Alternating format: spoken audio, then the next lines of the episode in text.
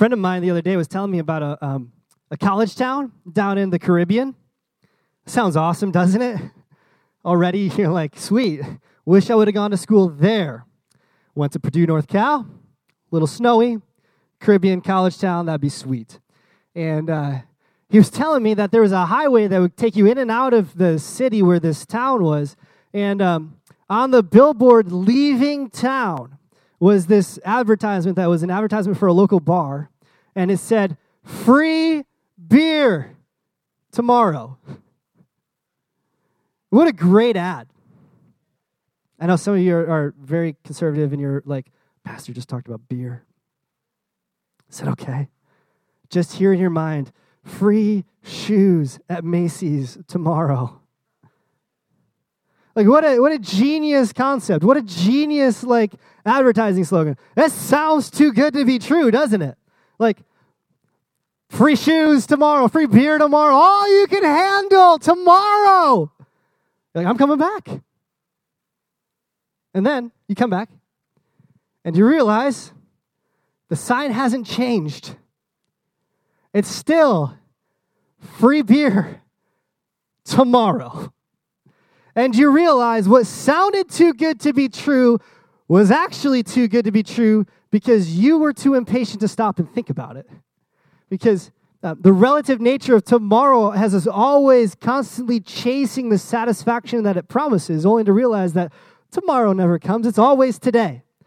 I have never woken up tomorrow. I always wake up today. Have you figured that out yet? It's the weirdest thing. The date changes, the clock changes, but I'm always living in this present moment today. And um, last weekend was a really fun weekend here at our campus. Uh, we had a record attendance here. 650 people came into our, our church for to hear the gospel preached and to worship Jesus and to don their best Easter attire. And uh, and I, I, after every time we preach the gospel, here's something that I hear back from people. It's like one of the most common responses to the gospel is this. Yeah, yeah, yeah, yeah, that sounds great. But but quite honestly, Dan, that sounds too good to be true. It sounds like that new hope that I can have in Jesus, that, that one day salvation is way too good for me to have today. It sounds like, quite frankly, and sorry for the crudeness of this, but sounds like free beer tomorrow. It sounds like a trick, like a, a, a trap. Because if you think about it, the only way to get that free beer tomorrow is to hop into a DeLorean, to fill up the flux capacitor, and to go get it. Like it takes you stepping out of our world, out of time, and to go into the future to grab a hold of what the promise is. And similarly, it seems to us like the only way for us to experience eternal life is to die. And then eternal life can begin. Friends, here's where I'm going with this whole message today. I want you to hear this so clearly and so consistently and so often from me over the next half hour that the rest of your week is kind of ruined in this tension of trying to figure this out. I want you to know today, I want you to hear so clearly that the resurrection of Jesus Christ is not just some assurance about a someday resurrection in your life, that after I die, I theoretically am res- resurrected in some future state. No, no, no, I want you to hear this. It is a life changing truth and reality today.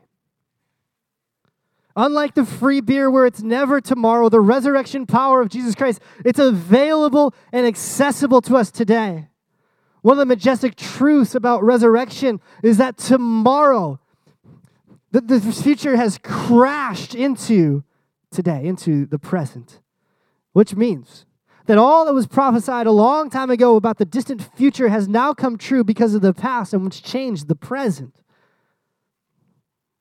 Keep up with that. The resurrection should change your life then. Not just in where your security lies after you die, but today.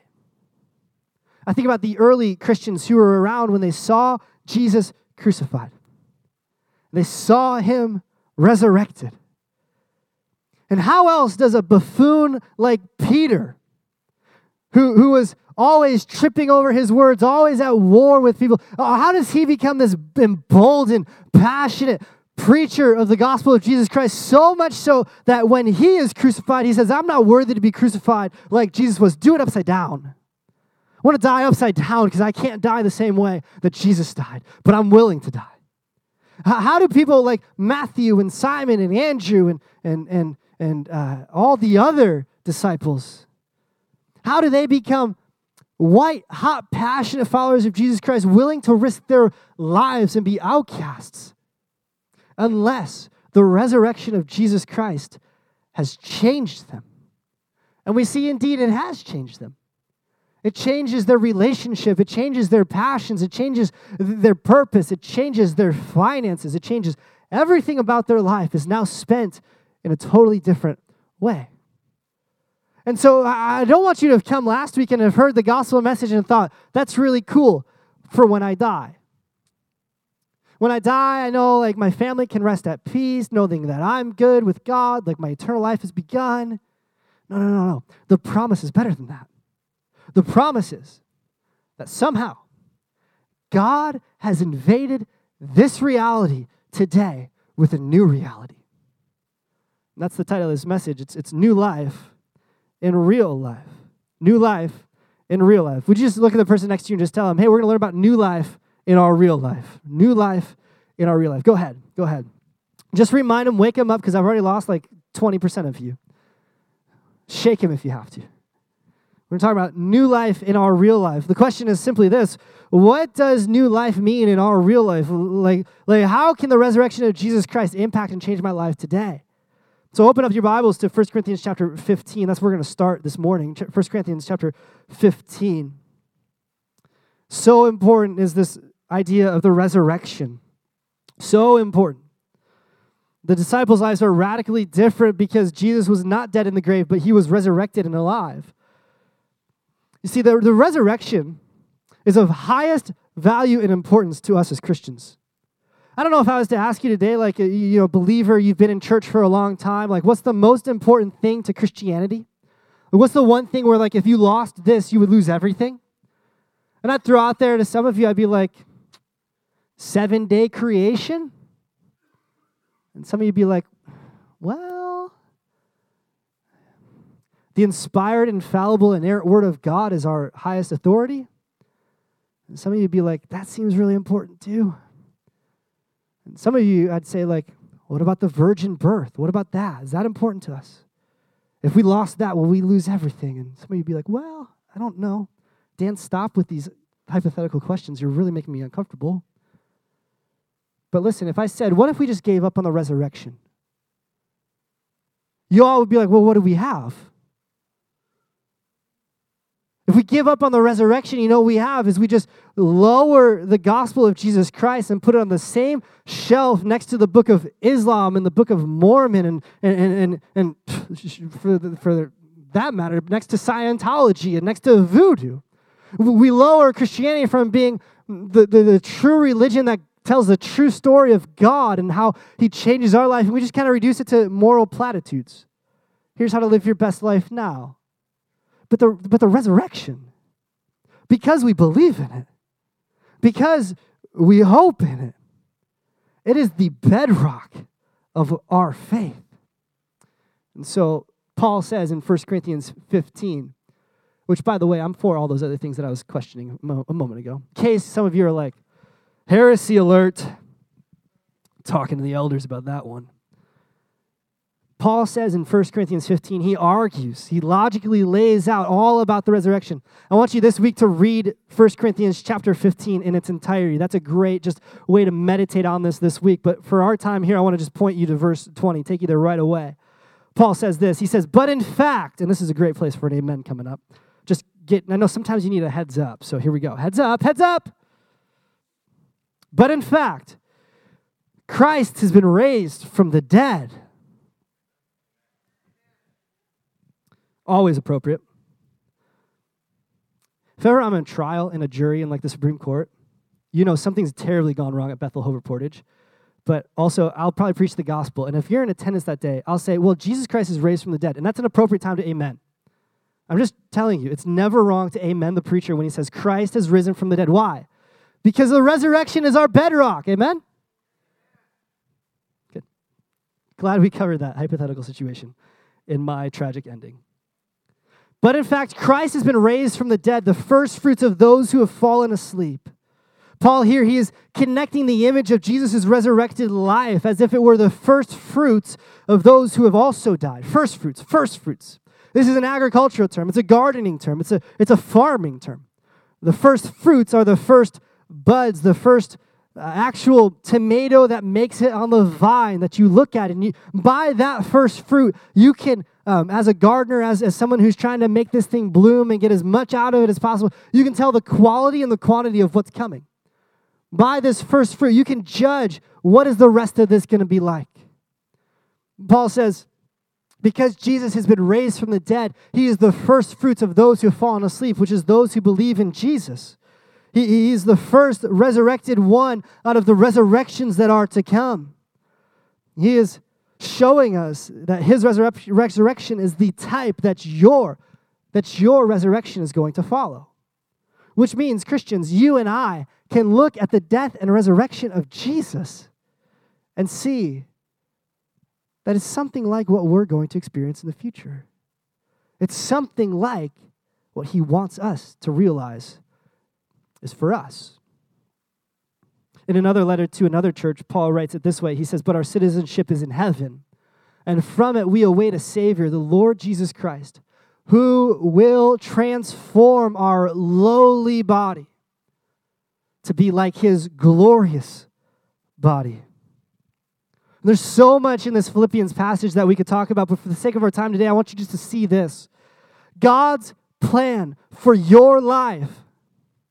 It is not merely the immortality of your soul. God's plan for the gospel to bear fruit in your life and for you to be resurrected from the dead is not simply so that at the end of time, when you die, your soul might live on though your body perishes. So many of us live today, and this is a, uh, just I don't have time to explain how we got here, but we're here where all of us, in some form of our life, we live like we obey Plato. Plato, I could talk about his philosophy, just Wikipedia it. But we all often think about Plato as, as, as we're, we're souls trapped inside a form, we're, we're, we're spirits trapped inside a body, we're, we're disconnected in some regard. Like who I am in my thought life is different than who I am in my physical world. And this is so contrary to what the Bible believes. The Bible portrays a picture of us as if we are, super technical word, psychosomatic unities. We are mind and body fused together so that what I do with my body affects my soul, and what I do with my soul affects my body. How many know you can inflict serious damage upon your soul by what you do with your body? The nine o'clock was way more honest than you. And how many of you here know that what you do with your soul can affect your body? Ever told a lie that you knew you shouldn't have told and then couldn't sleep at night? Yeah. Because somehow we are connected. Somehow we can't separate this body soul thing that God has created us, nor should we try. And this is part of the reason why I think Paul goes to great lengths to say, we await our citizenship in heaven. Yeah, yeah, yeah, that's, that's in the future. But, but Jesus is going to transform our lowly bodies. He's not just going to resurrect our mind and our spirits and send us into eternity. He cares about the whole person. He cares about your body. He cares about who you are. Which means Jesus Christ's resurrection has tremendous implications for you today. And for some of you, you've thought long and hard for a long time that when I die, when I enter into eternal life, God's going to give me a new body. And so many of us here are sick some of us are growing weak. Some of us here have been uh, plagued by so many problems. And some of us here just think, like, I'd take a new body. Like, I'd take a body that doesn't get worn out by toddlers. Let's just start there. Six pack abs and doesn't get, doesn't get worn out by toddlers. I'll just take that body right there. Anybody else with me? Right? Like, we just want a Brad Pitt body. I want a Brad Pitt body. If I can be completely honest with you in church today, I want Brad Pitt, not Brad Pitt today. I want Brad Pitt like five, 10, 15 years ago. I'm a 15 year old girl, Brad Pitt body. That's me. That's what I want in heaven. God, you heard me right now. Whatever I bind in heaven, loose on earth, that's it. Right. So look for me in heaven, I'll look like Brad Pitt. No, we, we have this idea, we have this really twisted idea that somehow when I die, there's going to be this resurrection of the body, but it's going to look nothing like you. And the reality is that God is going to transform our lowly bodies to be glorified like his body, like Jesus' resurrected body. It reminds me of that time when, um, when Jesus, after his resurrection, the Gospel of John pulls this out. You remember that disciple that doubted? Uh, Thomas was his name.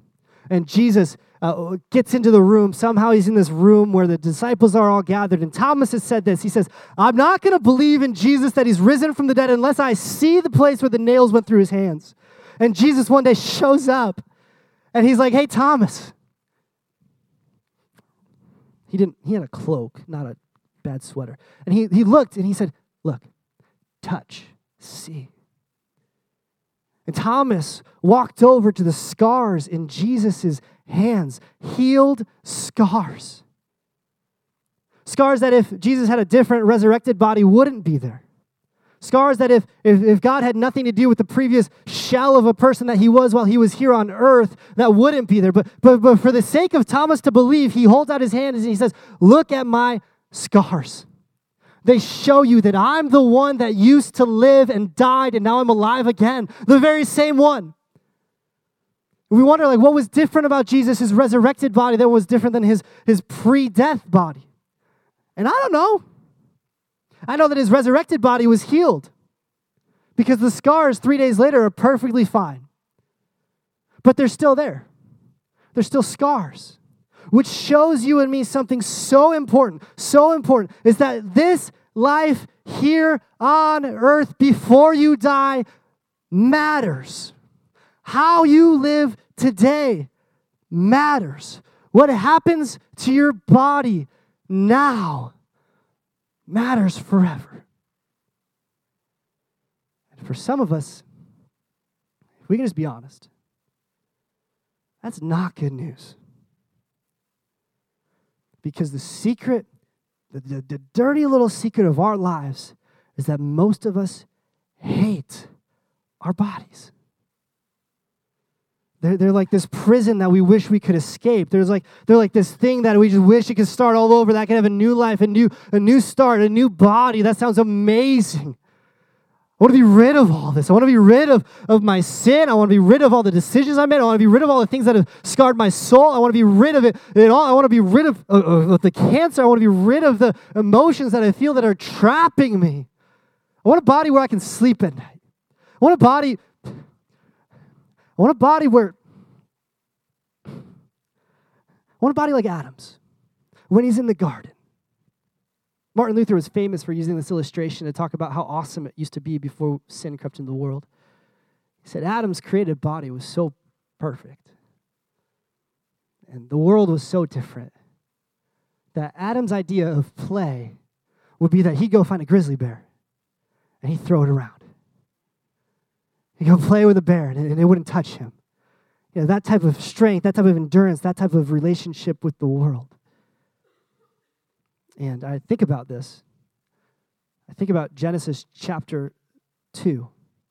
You don't have to turn there, I'll read it to you. But in this world, the last echo of what we see in this world of perfection, in this world where our bodies aren't something to escape, we see this Genesis 2, verse 25. It says, The man and his wife were both naked and were not ashamed. Some of you are like, our pastor just said naked. Can you say that? Beer and the naked, we're out of here.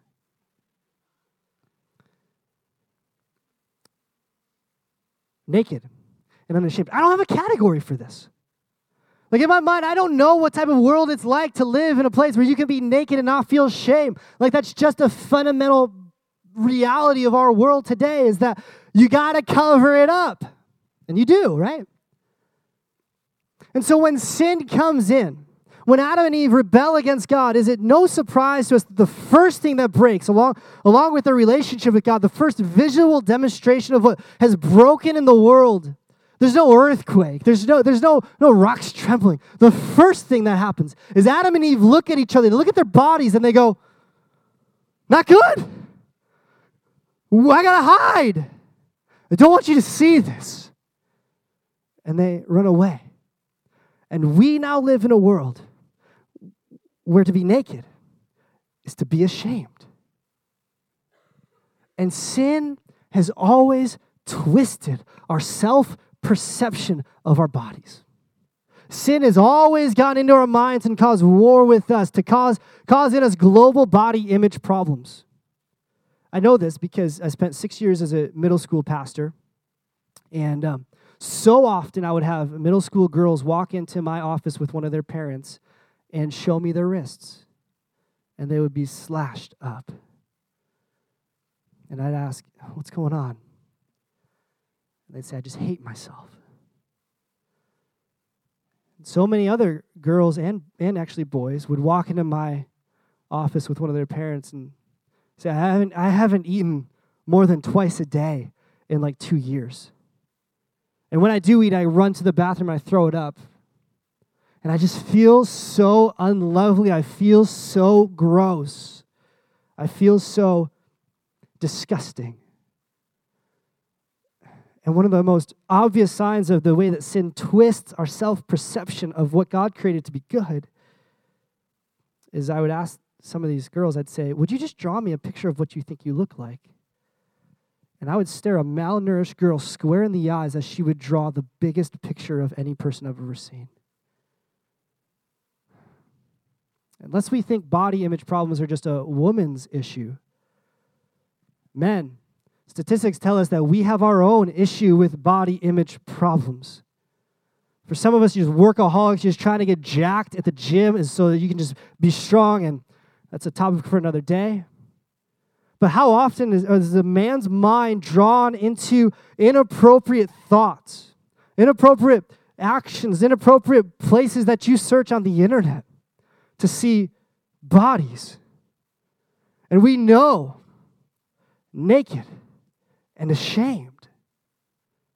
And so we don't have a concept for what it looks like for our bodies to be renewed and restored and recreated in this life because we're so jacked up. Like all of us have in some way this like this complex about our bodies. I'll tell you what mine is. You want to know what mine is? Mine is that um, I have a, a little boy who is four weeks old now. Really exciting. And he's bald. And he's got a receding hairline. And every day I raise this kid, I lose more hair. And one day I'm just going to Bic it all off, and you need to give me a hug and tell me it's okay. Why? Because sin has distorted my, re- my, my perception my beautiful glowing hair. Right. Uh, so we all have this. We all have some sort of twisted thing that we're trying to hold on to. And, and when I say that Jesus is going to resurrect and, and recreate your physical body, some of us, we go, no, Brad Pitt body. But the reality is, it's a beautiful thing. Because when your life is made new by God, the scars on your body that you try and cover up, the things that you're ashamed of, that you don't want out of the closet, you just want to make sure nobody knows about them. The scars, especially you think about the scars of Jesus' hands, they become the stories that you tell about how good God is.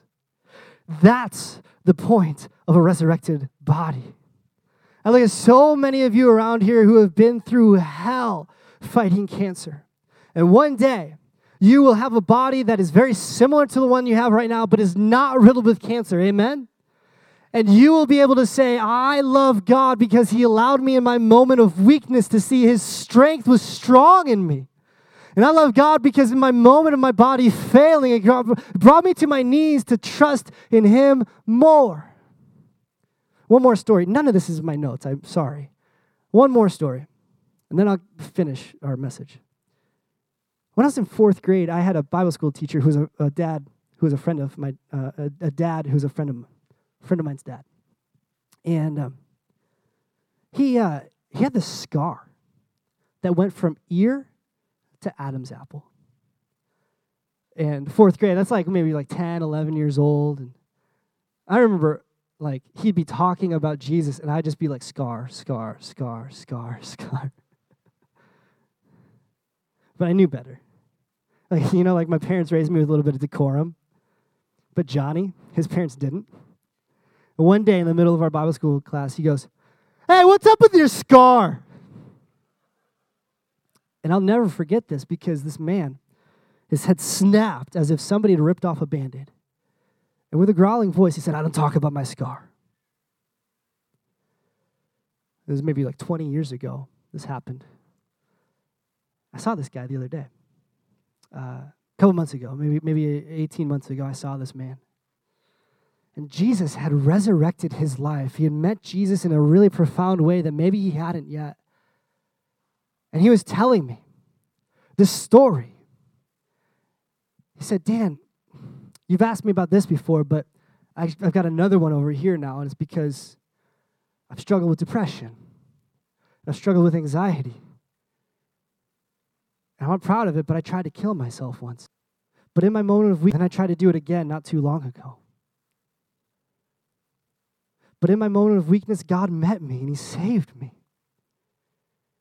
I want you to know, like, He's freed me from the shame that I feel because I know He's making me a new person.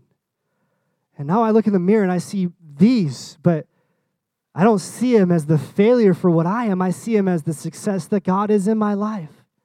You see, your scars tell a story. Your scars tell a story, always a story about how good God has been to you. And so when we have this new life that's available through Jesus, one of the things that it, it changes for us is that, is that our bodies become instruments and testimonies to the power of God in our lives. We, we can all of a sudden start to give testimony and say, I know this is terrible, but, but, but, but, but God has done this. God is healing me. I have hope in God.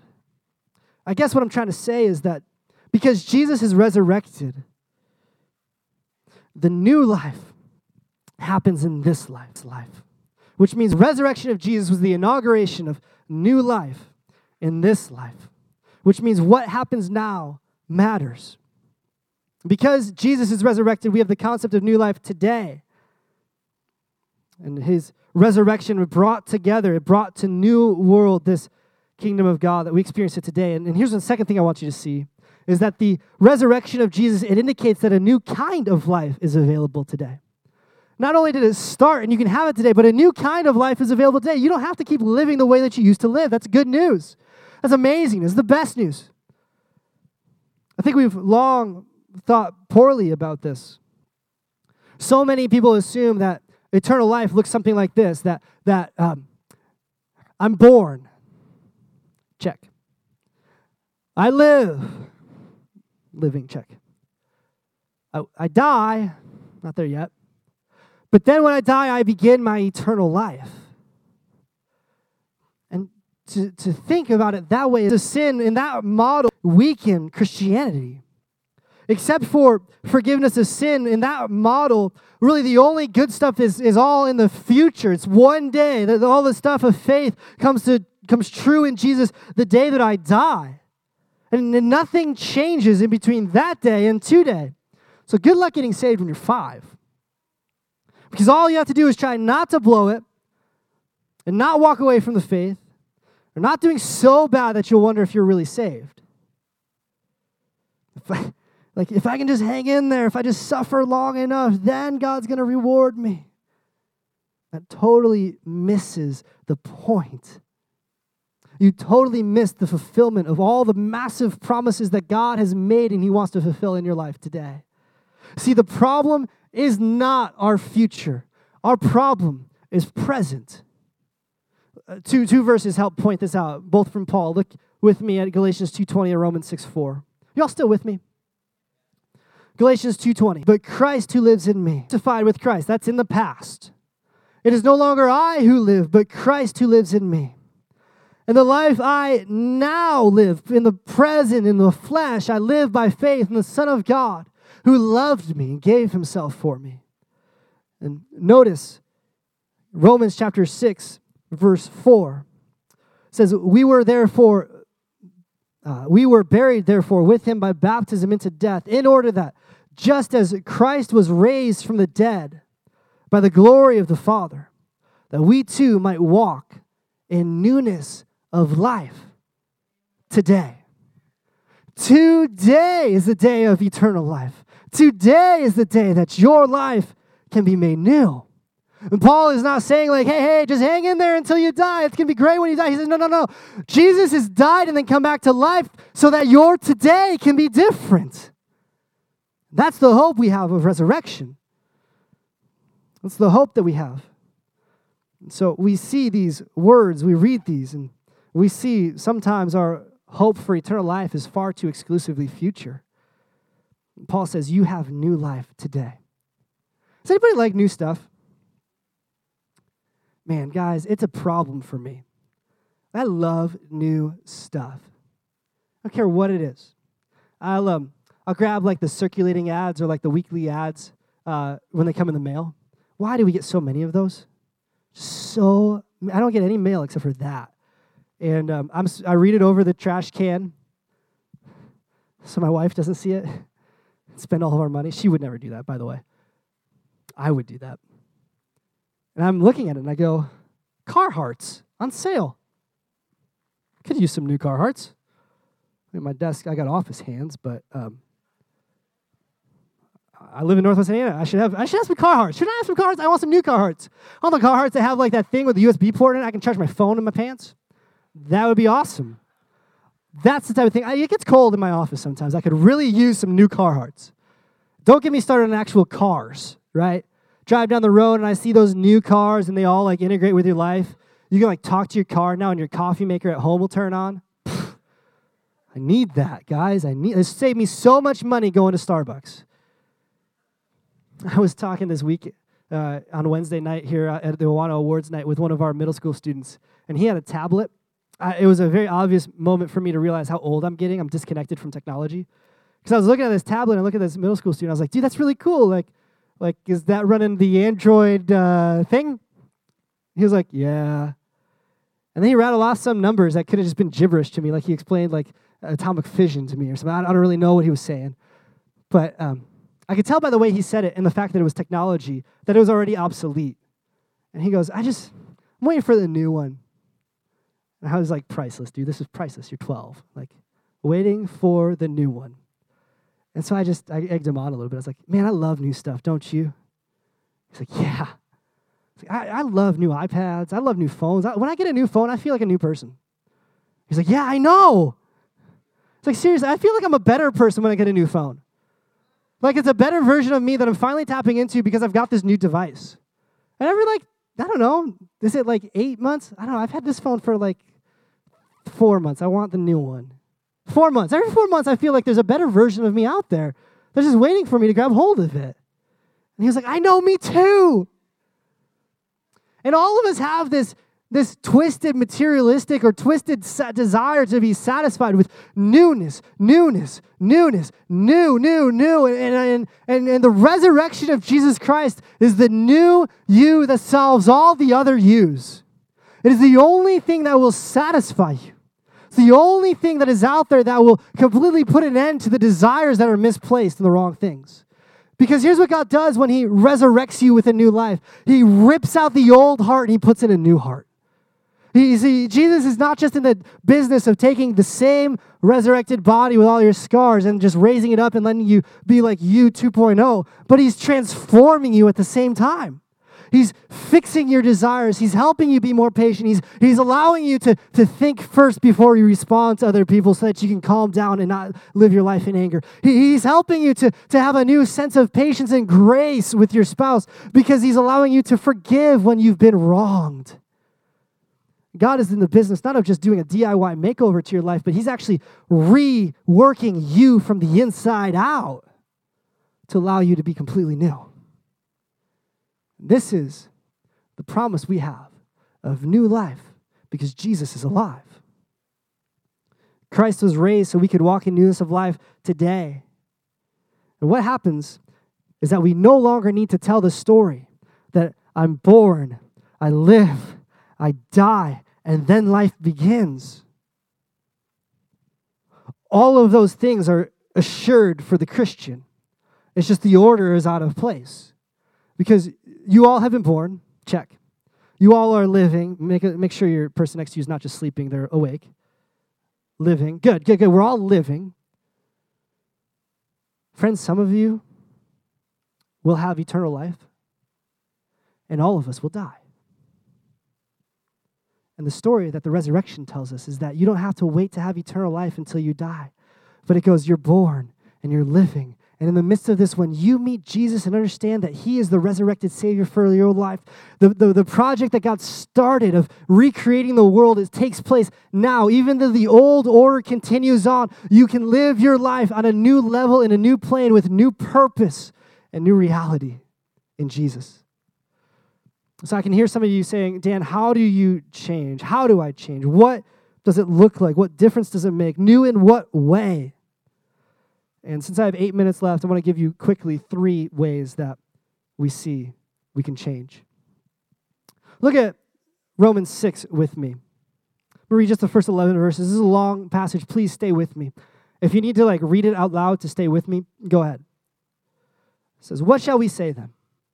Are we to continue in sin that grace may abound? By no means. How can we who died to sin still live in it? Do you not know that all of us who have been baptized into Christ Jesus were baptized into his death? We were buried, therefore, with him by baptism into death, in order that just as Christ was raised from the dead by the glory of the Father, we too might walk in newness of life. For if we have been united with him in a death like his, we shall certainly be united with him in a resurrection like his. We know that our old self was crucified with him in order that the body of sin might be brought to nothing, so that we would no longer be enslaved to sin. For one who has died has been set free from sin. Now, if we have died with Christ, we believe that we will also live with him. We know that Christ, being raised from the dead, will never die again. Death no longer has dominion over him. For the death he died, he died to sin once for all. But the life he lives, he lives to God. So, you also consider yourselves dead to sin and alive to God in Christ Jesus.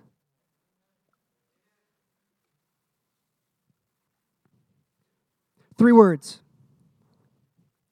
you can change. You can change. Go ahead and just say that out loud. I can change.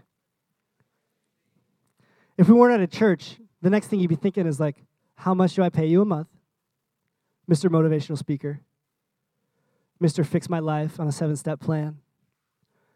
How much will the food cost me for a year? How much is the gym membership? How much is the how much is the no no.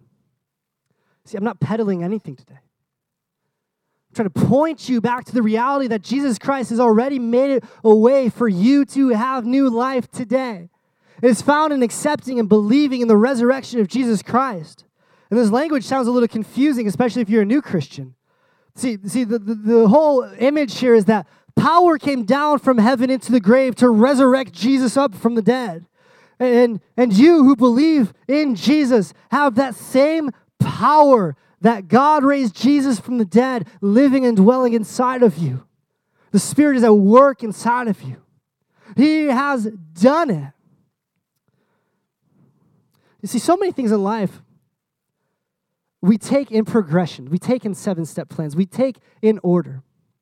Um, I, as a junior high pastor, I used to have to go to junior high track meets. Those are like the second circle of hell. And um, they would do high jumps. And sorry if you're a seventh grade track athlete, star. They would start the high jump at like three feet nine inches. Low, low bar. We call that low bar. That's where that comes from, low bar. And kids would jump over, and then they'd raise it, and they'd raise it, and raise it. And then finally, they'd be jumping like 4 2, 4 8, 5 1. And um, you start low and you get, you get harder. Um, if you've ever been to like a tractor pull, you know that the tractors, they like show off their strength and their, their power. And they start with like stuff that's not really that impressive. And then move into it. And they really get going the farther along it goes. And, and it ends with like the most mega pull possible. And That's our human way of doing things, is that we like to start slow and end big, but not so with God. Did you know that? See, God does the hard things first. Listen, He raised Jesus from the dead. Everybody agree that's hard thing first. Yeah. Because when you realize, like, God raised Jesus from the dead. He wasn't living, he wasn't breathing, he was dead, and he raised him up and he moved the stone and he let him out. And all of this is, is God's doing, the power of God. You, you realize that, like, well, I'm not dead. Can he do something with me? And my marriage isn't dead. Can he do something with us? I mean, what's harder? To raise someone from the dead or to get two people to love each other? What's harder? To raise someone from the dead or for you to overcome your alcohol dependency? What's harder? For God to raise Jesus up out of the, the, the clutches of death itself, or for you to stop looking at porn? Everyone agrees raising Jesus from the dead. Amen. Which means if the hard things done been done first, you have the power in all these other areas of your life where you want to change, so help you God to change. The power of God living in us. You can change. 2 Corinthians 5 17. Man, I want to spend a whole series one day just talking about all this stuff. Paul says it this way Therefore, if anyone's in Christ, he is a new creation, brand new. The old has passed away, behold, the new has come. Second thing that we learn here is that uh, not only can we change, but we're free. We're free. Look at the person next to you and say, You can be free. This week was a great week. Uh, beautiful outside. And uh, I got a couple of little kids, and I was pushing them on the swing set in our backyard. And uh, my daughter, Elin, was on one swing, and Miles was on another swing. And it was just enjoying the moment. The sun was setting. The, it was really brilliant outside. Like everything just seemed alive, right? And um, my daughter was prophesying about the future. She was telling me what, what the future is going to hold. She's like, Daddy, one day I'm going to be a mommy. And I was like, Whoa, whoa, whoa, what's his name? Where does he live? And who do you know that has a shotgun? I think those things. And so she goes, One day I'm going to be a mommy. And in her future world, she grows up, but her brother stays two years old. She goes, And, and when I'm a mommy, I'm going to be able to tell Miles what to do. I was like, Great. And um, I was laughing at all of her ridiculousness in the midst of this all. But I was also poignantly struck by this. Um, she's right. Hopefully. Pray this. Pray one day she grows up. She becomes a mom. I pray that one day there's a 40 year old woman that emerges out of her. And I, I, I pray that she grows into being an, an old, wrinkly, old lady. I want that for my daughter. If I look at her life through the lens of truth, I know that she looks vibrant and alive right now. But isn't it true that the longer you live, the less you feel alive? Isn't it true that as she hits her 20s and her 40s and her 60s and hopefully her 80s, there will be this ever constant awareness that death is not farther away from me, death is coming closer. It's kind of a twisted analogy, right? It's like to talk about my daughter, then she's going to die. But you feel this too you feel the sentence of death upon your life. I won't ask for a show of hands, but all of us know what it is to break down, to, to have in our lives things that don't work the way they used to, and to be reminded that we are trapped in these physical bodies. And that one day we will breathe our last. And it's almost as if that day is just the, the final handcuff on our bodies that claims us in the sentence of death. I was reminded this week as I read the news of Aaron Hernandez, the pro football star who's accused of uh, murdering one of his friends and then accused in a double homicide a couple years later. He's serving a life sentence in uh, prison. He used to catch touchdown passes from Tim Tebow and Tom Brady. Dude had the world in front of his, just the world was his oyster. He was ready, like just poised to make millions of dollars, to have a great life. And in it all, threw it away. Who knows why? And so he's serving a life sentence, and just this past week, he was acquitted on two accounts of murder. it showed him. I think you saw like maybe a picture in the newspaper or on, online and saw the relief that came across his face as he pronounced not guilty. And though he was not guilty, he went back to his jail cell because he was guilty a couple years prior. And so he's serving his life sentence. And it wasn't but maybe Thursday that the guards at the maximum security prison were doing their rounds and they found Aaron Hernandez had decided to depart this world and he had hung himself. I don't know much about him, but I know no matter how exonerated he must have felt by those two, he felt trapped by the one. And that his literal death sentence had hung over him. And I wonder if in that moment he thought, better for me to leave now because I am trapped by death than to wait it out. And friends, at a spiritual level, you and I are trapped by death. And what does the resurrection do for that? It shows us that we're not. It shows us that though our bodies are still subject to decay in this current world order, in the new world that starts now and continues on forever, God has a plan for our bodies to let us be free from the effects of sin, free from the damage of death, free from all that would enslave us.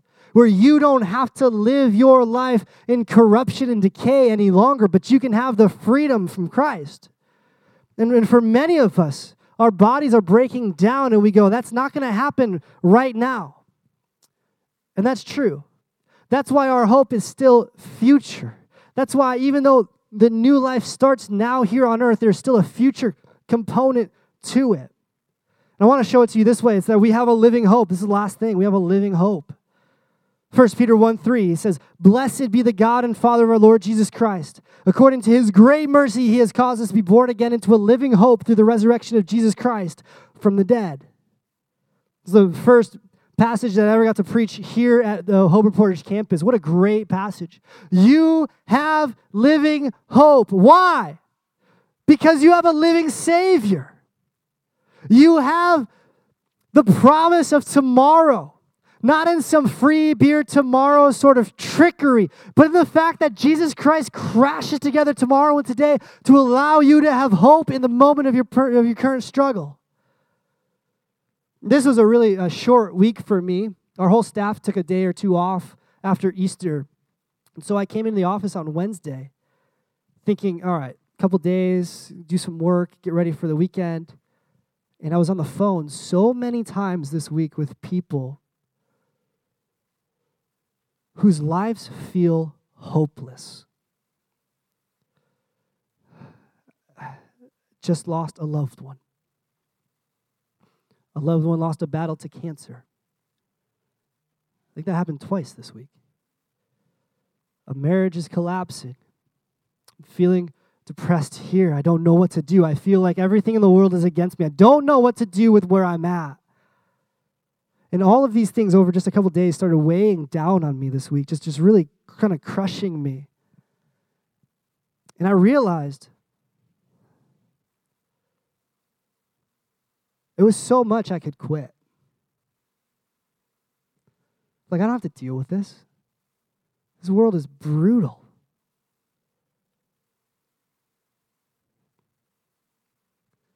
But I can't quit. It's not because I'm contracted, it's not because I have anything like that. It's because of this Jesus Christ is alive. Hope is not gone. Like, no matter what the world throws our way, no matter how hard it becomes, no matter how much pain there is in the process, no matter, no matter how much struggle there is in your story, we have living hope, which is strength for today and bright hope for tomorrow, isn't it? is that because the grave is empty, your life, as bleak as it might feel right now, you need to bank upon the promises of God that it is not going to be like this forever. The sorrow that we feel in our hearts, the psalmist says, you turn our mourning into dancing for joy. Because Jesus is alive, you have hope.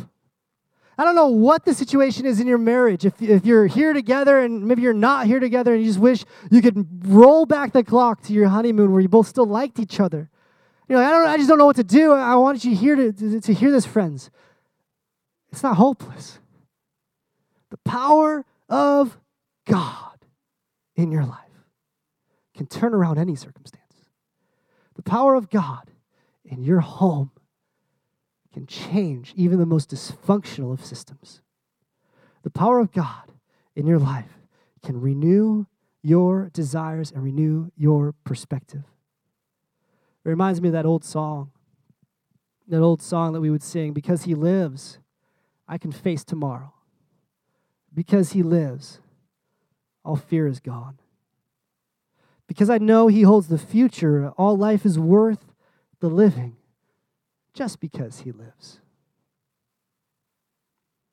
And that's just a sample, a small part of how resurrection and new life changes everything in this real life.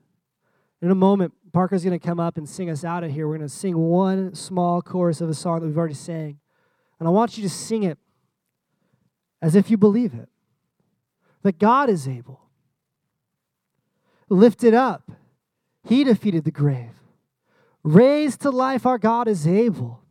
And in his name we overcome, for the Lord our God is able. Let's pray. Father, you know the hurt in this room and you know the pain in this room, but you also know the joy in this room and the hope that we have because you have given it to us through your Son, Jesus Christ. Thank you that you give us purpose to our lives right now, that you don't waste any seconds to our story. Father, help us as resurrected people to be able to share our scars with one another in a way that gives you so much honor and praise. Father, help us to realize that you want us to live in real life, in new life today. So, God, let your spirit come and dwell in us. Help us to live in the power of God and God alone. Give us a new heart that clings to you. If you agree with this prayer, say amen.